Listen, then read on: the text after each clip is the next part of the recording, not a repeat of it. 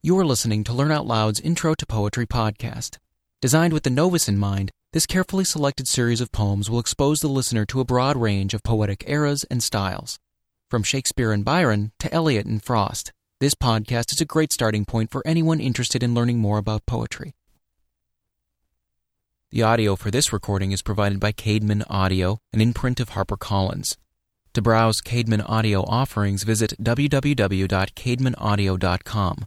That's www.caedmonaudio.com. To purchase this audiobook and many other great works of literature and poetry published by Caedmon Audio, please visit www.learnoutloud.com slash Caedmon. Thank you for listening. I rise in the dawn and I kneel and blow till the seed of the fire flicker and glow.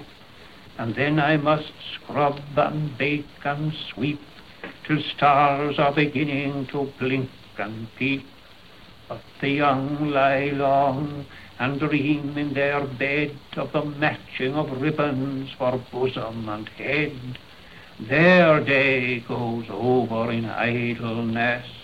They sigh if the wind but lift up a tress, while I must work because I am old, and the seed of the fire gets feeble and cold.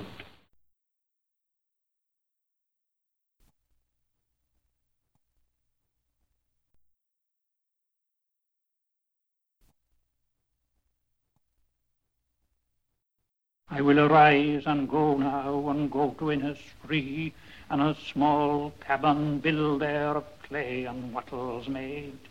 Nine bean rows will I have there, a hive for the honey bee, and live alone in the bee lown glade. And I shall have some peace there, for peace comes dropping slow, dropping from the veils of the morning to where the cricket sings. There midnight's all a glimmer, and noon a purple glow, and evening full of the linnet's wings. I will arise and go now, for always night and day I hear lake water lapping with low sounds by the shore, while I stand on the roadway or on the pavements grey. I hear it in the deep heart's core.